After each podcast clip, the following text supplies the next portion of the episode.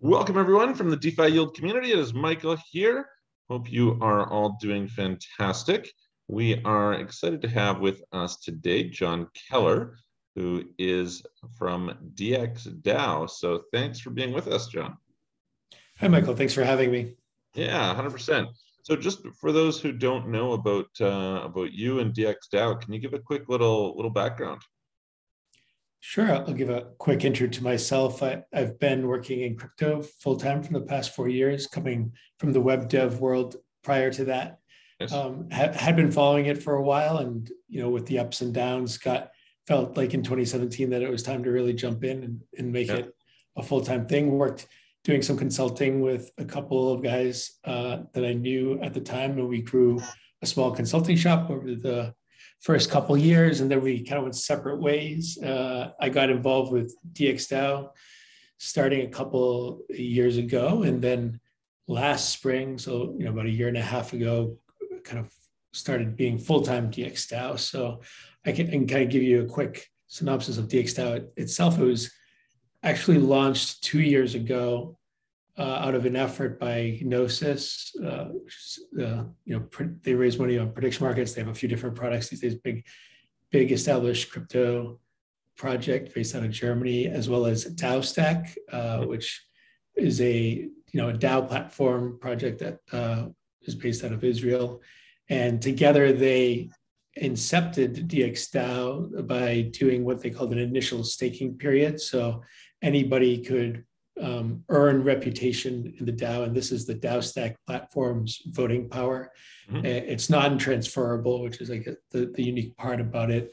Oh, and people could earn, yeah, people could earn it by locking up tokens or by trading on this DEX called the Dutch Exchange that Gnosis had built and given to DXDAO. Mm-hmm. So they did this period. There was about 400 addresses that earned voting power and Gnosis and DAOstack after that just stepped back. So they they kind of launched this thing and let it fly on its own. It at first did not get that far. The Dutch exchange did not have much activity. There was no capital in the DAO, and and it it didn't have a lot of activity after that initial staking period in the summer of 2019. But there were a handful of folks that were pretty passionate about the idea and, and started uh, working together and kind of the first thing that we realized uh, was probably needed was some capital to to fund work for the DAO. So yeah, so that started that that started kind of in the fall of 2019, and by the spring of 2020, we we finally launched a bonding curve fundraiser,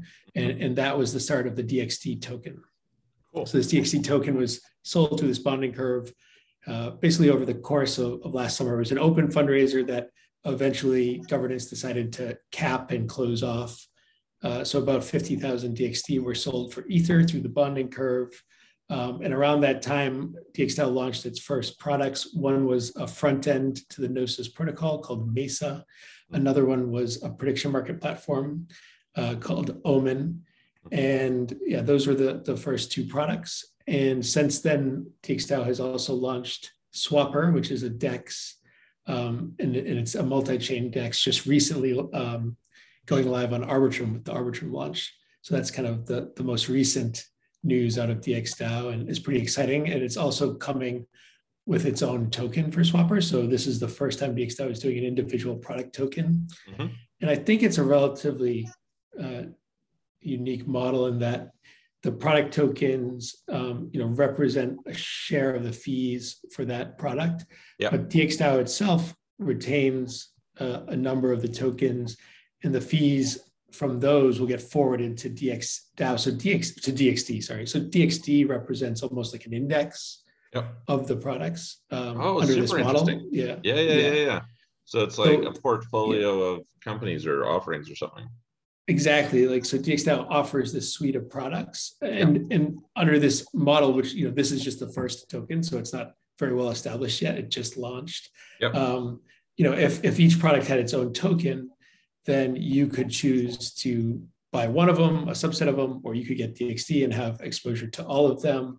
Yep. And yeah, and we think it's it's going to be important because especially in crypto, I think the expectation is sort of that each product has its own token and I think a lot of recognition of products comes from that. And it also, I think, allows flexibility uh, in terms of people's choice and how they want to participate. And I think it also allows flexibility in how the DAO uh, funds projects and, and assesses their success. So I'm pretty excited about that model, and it's kind of just starting now. Yeah, yeah, that's uh, that's super interesting. So, uh, what was it that first attracted you to DXDAO as compared with? I mean, there's obviously literally thousands of projects out there. So, yeah, what? what yeah, totally. I mean, when I first got involved with DXDAO, there, so you know, I think DAOs have become much more popular today than they were at the time. It was the summer of 2019, and it was getting into the depths of the last bear market. Uh, I mean, there were still a lot of projects, um, but at the time, I, I was excited about DeFi. Uh, I thought, you know, it was kind of this hot new trend that had a lot of potential. And one of the things I'd always been excited about getting into crypto was the potential. I think the, the long-term potential for it to impact how people organize. And, and so yeah. that's that's why I thought this DAO idea was was interesting totally. and exciting. And and so I even was playing around with the idea of could I start something along those lines, like a DeFi DAO myself or with some other people at that time, and didn't really feel like I was in a great position to, to do that. And so DXDAO was uh, where I landed, figuring that that was you know the closest thing to what I was picturing, and and where I might find people that had similar ideas. And, and I think that actually panned out to be uh, a good move. I think like uh, there have been people that that, that are really um, kind of jived with, and we've been able to to come what I think is or make a lot more progress than I would have expected at the time. Yeah. Oh, that's great. What uh, so so what were some of your thoughts? Because I'm also super interested in that. I think that uh, you know DAOs are by far one of the most interesting things in crypto uh, in particular in kind of their potential ability. Uh, certainly far from it at this point in time, but potential ability yeah. to, you know, bring in innovations to governance that could be scaled up to all sorts of other areas of society. So yeah, would love to hear your thoughts. Yeah, I feel like the potential to change the way people organize is like the largest potential impact that blockchain could have. Um, and I think we may not see it really take hold and start to change things for a while. You know, I think some of the we're seeing like the finance, the ability to, to you know have digital value, and, and some of the early. I think DeFi is a natural evolution of just the, the initial idea of peer-to-peer electronic cash that the Bitcoin white paper had, right? So, yep. so I, I, feel like we're just kind of digging in on on the potential there, yep. and we're we're really only scratching the surface on organizational stuff. But I think the rise of these DeFi projects has, has started to create um, the need for this new type of organization, right? Because you have the proliferation of these blockchain based protocols, some of which can be pretty minimal on the governance front. Like if you look at the you know early versions of Uniswap or whatever, but a lot of which I think will like benefit or need you know organizations to maintain them and, and, and push them forward. So so I think with the rise of DeFi, we're starting to see people take an interest in the idea of DAOs. I think the term ha- has maybe gotten a little bit abused, where everything is getting called a DAO. Like, like, hey, you, you and me, we can start a DAO this afternoon. Let's just spin up the, the Discord, right? Like, and we'll, we'll get on Twitter and call it a DAO. I think there's a little bit of, or a lot of that,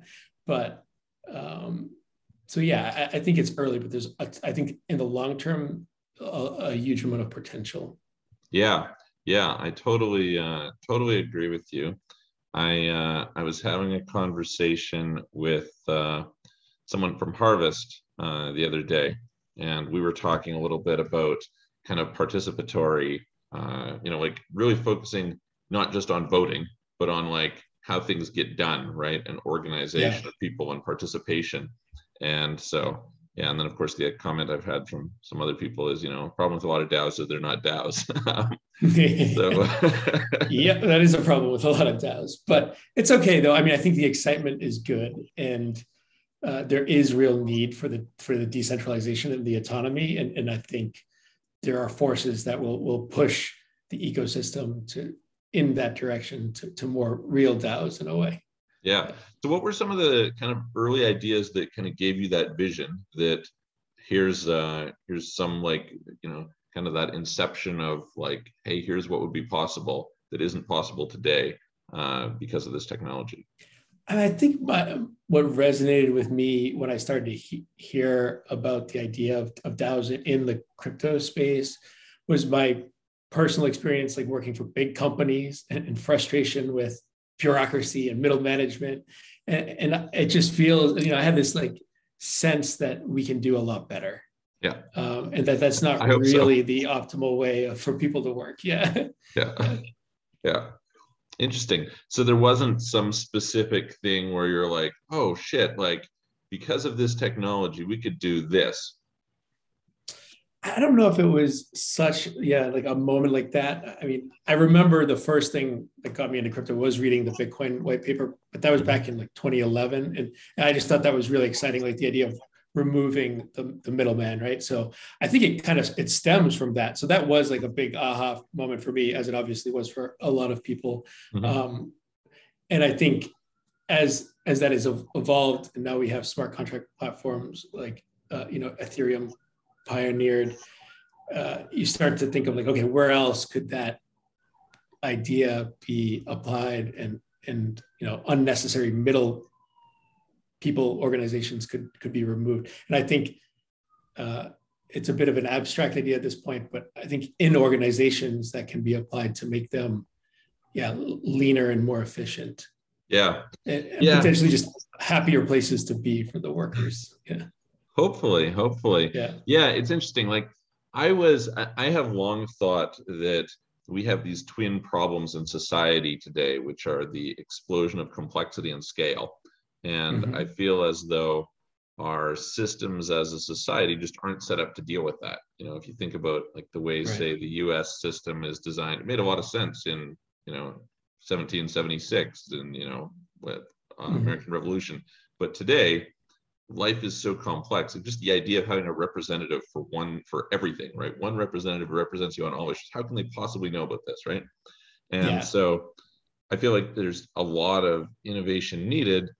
And in theory you know you could go county by county or state by state or something and say each of these should be running micro experiments to find out you know how to iterate and improve it. But it's actually quite high risk.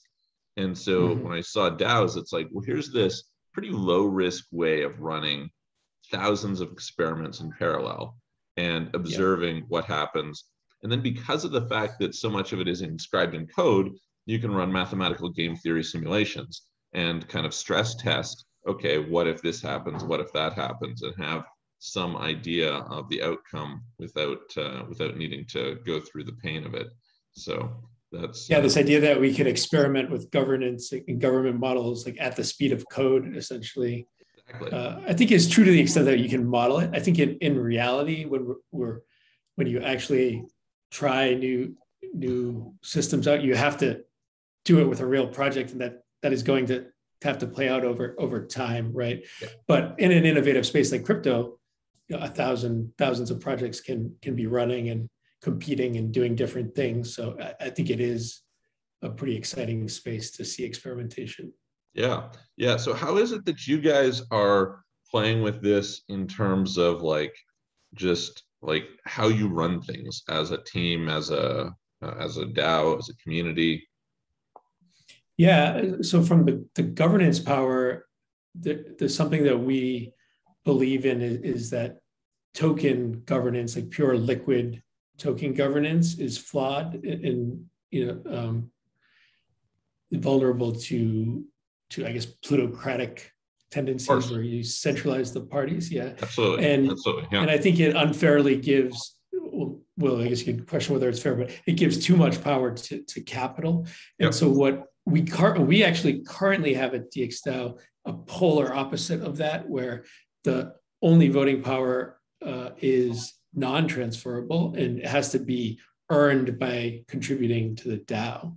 Um, but what our goal is, and this is because we have this DXD token, which is the financial token in the DAO, is to incorporate that into the governance power. And what we want to do, we've kind of established this as a, a goal and a, a spec, and it still needs to be implemented. But we want to have governance power be a combination of the two. So uh, I think of it almost as different personas, right? Like if you are a worker and the way you would like to participate in the DAO is, is by contributing and that alone. uh, there'll be room for you and you can earn this reputation.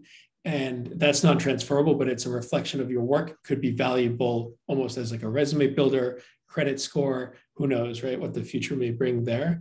Yep. if another persona could be the, the speculator maybe you just want to uh, get some participation in in the financial upside of the dao. So you could buy dxd and mm-hmm and that could be it, right? Like all, all, you want is is the token to have the value and and have a stake in that, um, but you're not interested in governance. So that the speculator would just buy the the token. But then I think the third an important pers- persona here would be somebody who actually cares about governance.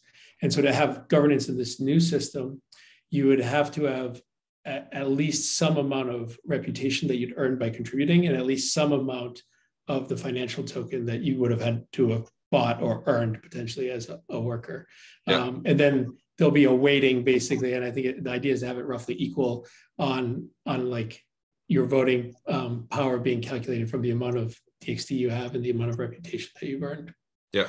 So, so what we're hoping to do is strike a balance between uh, kind of the capital and, and the labor within the system. And, and I, I think that's what makes DXDAO unique, and we're pretty serious about that.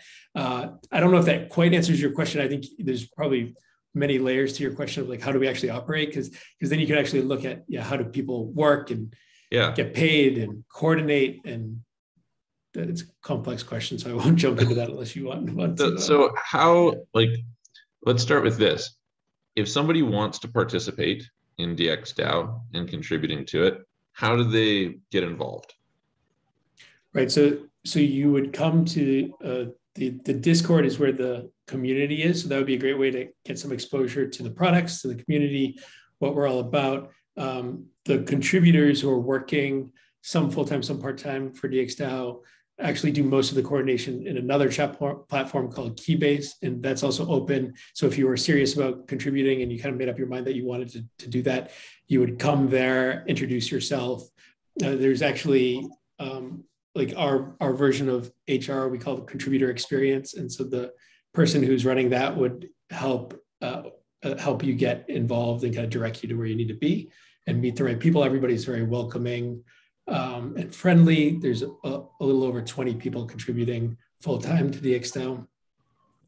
And yeah, so that, that would be the path to, to get involved. And of course, it helps if you understand the products and a little bit about what, what needs to be done. At the moment, we probably most need developers uh, which have been harder to come by in the current market. But yeah, yeah but there are many ways to contribute. And if you're interested, uh, no matter what your skills, I would uh, definitely encourage people to join the community, the Discord, and the Keybase. And so, is there some sort of a hiring, like, hey, we decide this person is going to be allowed in there and this person is not allowed? Is there a hiring, firing process? Well, in terms of the Discord and the Keybase, those are, are public and open, and, and there's no kind of gatekeeper on joining those. Yeah. But uh, in terms of actually getting paid by the DAO, the the way it works is it usually starts with a trial period. So you would make a forum post around what uh, how you would want to fit in, and what you would want to do, and of course, it, it helps if you talk to the existing contributors and get some sense of where the needs are. But yep. it is open ended, right? There's no strict guidelines on what a, a, worker proposal would look like. So if you can identify a need, make a proposal uh, that the community likes, then then there's a good chance that that proposal would pass through through governance. But ultimately, you have to make a proposal to the DAO on chain uh, that describes you know what your worker proposal would be, and it has to get passed through voting for for you to get approved and paid really that's the ultimate control that the on-chain governance has is the control of the treasury funds and whether you would get paid for your work. So what about at first? Like, would there be a process where maybe you start volunteering and doing some, you know, some coding or something on a part-time basis, and then the yeah. contributors say, "Hey, you know, you're really cool. We really like the work that you're doing here. We're getting along well. You know, maybe we'd like to advance you to a paid gig or something like that." Yeah, especially if, if you're uh, you know, it doesn't make sense to jump in full time right away, or maybe you have other commitments at the time. I think it is a good way to jump in and see where you could contribute without doing anything form formally. And what some some now full time contributors did when they started out was essentially that, like doing things here. They just jumped in, did a bunch of stuff, and and then once they did things that they saw were valuable that the community appreciated, they actually could make proposals uh, to get paid for those things retrospectively. Yeah. Um, so that's also one mode to, to get paid, but obviously oh, you're taking on a little more risk because uh, you have to prove that it's valuable with, with the time you're investing before yeah, getting an up, upfront agreement. So it's you're taking a little bit of a risk doing it that way, but it's a great way to to dip your toes in and and get involved. Yeah, yeah, absolutely. So then all spending decisions go through the DAO? Yeah, uh, so the treasury is on chain, controlled by the reputation holders. There's over 400 addresses. Um, the, the distribution is, is not even, so it is um, you know a much smaller number that they can can move decisions, but yeah, everything has to come from those on that on-chain votes. Now, for certain operational things, uh, money has been moved places where it can be accessed more readily, like at small yeah. amounts. Yeah. Right? So, like for interesting, like for for example, like one what we call squad would be like a team might have a multi-sig with some kind of operational budget for a few months, yeah. uh, and actually most of our worker proposals are done through a DAO that we have, we call it a base set up on the XDAI chain mm-hmm. because the Ethereum gas costs were so high on mainnet. It got to a point where it was costing $1,000 in gas simply to pay somebody for a month and a half. So. To, to address that, we set up a base on XDAI and have been doing most of the worker proposals on XDAI with the, the, the transaction costs are much cheaper. And, uh, and so proposals can still happen, but at a much cheaper rate. Interesting. What made you choose XDAI, like of all the different uh, options out there? Yeah, that's a great question. Um, it was driven uh, not just by the need for the worker proposals, but also um, by the desire to launch Omen, which is the prediction market platform, yep. on a more on a cheaper chain with like less yep. gas costs. And and one of the things that drove the decision to launch Omen there was the fact that uh, it's built using Gnosis's conditional token framework, and Gnosis had actually gone ahead and launched a few things on XDAI, including their conditional token framework. So, so it sort of paved the way to launch Omen there, yeah. and, and, that was the initial uh, attraction to XDAI. Okay. Okay. Yeah, it's not like yeah. the chain that you hear the most about these days. So uh, yeah, when we first deployed there, you know, things like Polygon uh, or Matic were were not nearly as popular as they were today, and so yeah, I guess it, it didn't quite take off like some of the other side chains that you you know about like Polygon, but um, but yeah, at the time it seemed like uh, uh I think it was a good choice. It's a, it's a great chain to be on. It just hasn't gotten as as popular as some of the other ones. Yeah, yeah, makes sense. Makes sense. Cool. So tell me quickly about uh, uh, some of these products. You said you have this uh, cross-chain swap. Right. So Swapr is a DEX uh, that's based on a Uniswap v2 fork. The, the only smart contract changes were to add the ability for governance to set fees, uh, both the individual pair fee as well as the protocol fee. So, so unlike Uniswap v2, where there's a fixed fee of 0.3%, and if they ever turn on the protocol fee, one sixth of that would go to the protocol. In Swapr, uh, the fees can be set dynamically, and currently they're at 0.25% for okay. the, the swaps, and then 10% of that goes to the protocol. So 0.025% goes to the protocol. Um, and then in addition to that, I mean, the UI has evolved a lot from what Uniswap has. And we've also added what we call do-it-yourself farming. So in the UI, uh, you can access f- farming. Um, DXDAO runs some itself through this interface, but the reason we call it do-it-yourself farming is anybody can go there and create farming campaigns through the UI. So you could incentivize you know, a specific pair with any token, um, and you can choose the duration of the campaign, whether it's locked, uh, yeah, whether it's capped. So there's some cool farming stuff that we built in there. Yeah. And it's launched on Ethereum, on XDAI, and, and just recently on Arbitrum. And cool. with this Arbitrum launch, yeah, like I said earlier, we've launched a product token as well for Swapr. So there, there's an airdrop going on in Arbitrum uh, for different communities and DXD holders. And liquidity mining will be starting uh, next week on Arbitrum as well. So we're, we're really excited about that. Yeah, that's awesome. What's the what would you say is like the mandate of uh, DXDAO for the purposes of the products? Like, What's mm-hmm. the the focus? So they're DeFi focused. So we have the the DEX, we have the prediction market platform, uh, and we're working as well on a token auction platform and uh, another incentive system that we think is going to be really cool that should be coming out soon. I don't want to say too much about that yet, but uh, we're pretty excited about about that as well. But it's all DeFi focused. You know, we care about governance as well, and I think the you know the biggest core value is decentralization. Mm-hmm. So you'll see like the tagline decentralizing DeFi. That's sort of trying to poke at the fact that sometimes what we call DeFi is actually not taking decentralization too seriously. But everything we do from the way the the dApps are deployed to the on-chain governance uh, to the number of voters and stuff, it, it has a very strong and aggressive focus on the decentralization part. Super cool. Yeah, that's uh, that's great. So you kind of go and look at the space and see where there's gaps that you feel kind of need to be filled, and then bring kind of the DXDAO flavor to it. Yeah, yeah. Like I think we are trying to do things that would blend well together. Like I think the token auction platform will fit well with the the DEX. The prediction market platform is sort of a little bit on its own, uh, not super tied into those. So it's it's not set in stone, and I think it could it could be pretty open ended what DXDAO works on in the future. Um, but I think it makes sense that we'll evolve out of the things that we have, like the DEX and the token auction platform and the prediction markets. Yeah, cool. Um, so some people are probably not familiar with uh, continuous bonding curves and uh, mm-hmm. that that process. Do you want to just give a quick uh, quick explanation for not just what it is, but why you chose to do that as opposed to, I mean, it's not the most common way to uh, to release. Yeah, not that many projects have raised uh, and distributed tokens through a bonding curve. It was an idea that had kind of caught on early on with with DXDAO, and people were excited about it.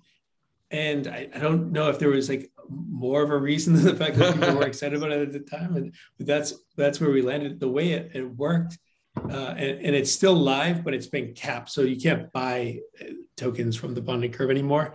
Okay. Um, but the, the, the way it works is is actually just a straight line relating the supply to the price. Mm-hmm. So you know, early on, the price started at I think it was 0.05 ether, and it basically just went straight up at a certain slope from yep. there. It, it, topped out around one ether per DXD. Um, and at a supply of 50,000. So you could infer the slope from that. And some other features it had is what we called the, the Kickstarter period. So it actually didn't start going up on a line right away. The first, um, I think it was 250 Ether, uh, or like Kickstarter works, you could you'd commit the capital, but it had to reach that 250 Ether threshold before they were actually sent to the DAO and the tokens distributed. And that was meant to kind of encourage the first people through the door you know, maybe didn't want to contribute, you know, 10 ether to this project and, and be the only one contributing and then be like, well, that, that's not going to go that far, right? So that's why we had that initial 250 ether threshold. Um, and the other the other feature that's worth mentioning is there's a buyback reserve. So of the ether that was um, put into the curve to buy DXD, 10% of that stays stayed in the curve, and the other 90% was was sent to the DAO. So that 10% is um, meant to support a sell price on the curve, which which still exists. Um, it has never really been used because it's it's always been below the market price. Yeah, cool, cool. Well, that's great. Well, I would love to uh, I'd love to chat more with you about it in the future because it's uh, it's very cool. Yeah, that, uh, plenty of rabbit holes to go down. So yeah, yeah, absolutely. Yeah, hundred percent. Well, this was a good uh, a good primer. So thanks for taking the time to share with us a little bit about what you guys are up to. We'll definitely put the links uh, links there for people, and if they want to check it out. And then maybe in the future we can uh, yeah we can do some deep dives into a few of the, uh, the little rabbit holes that you've got there. Yeah, sure thing, Michael. Thanks for having me. Awesome. All right, guys, hit the thumbs up button, the subscribe button, the all notifications, and all those things, and uh, go and check out DXDAO. Uh, we'll have the links all below. Follow them on Twitter, that sort of thing. And we're going to look forward to seeing you guys on the next episode.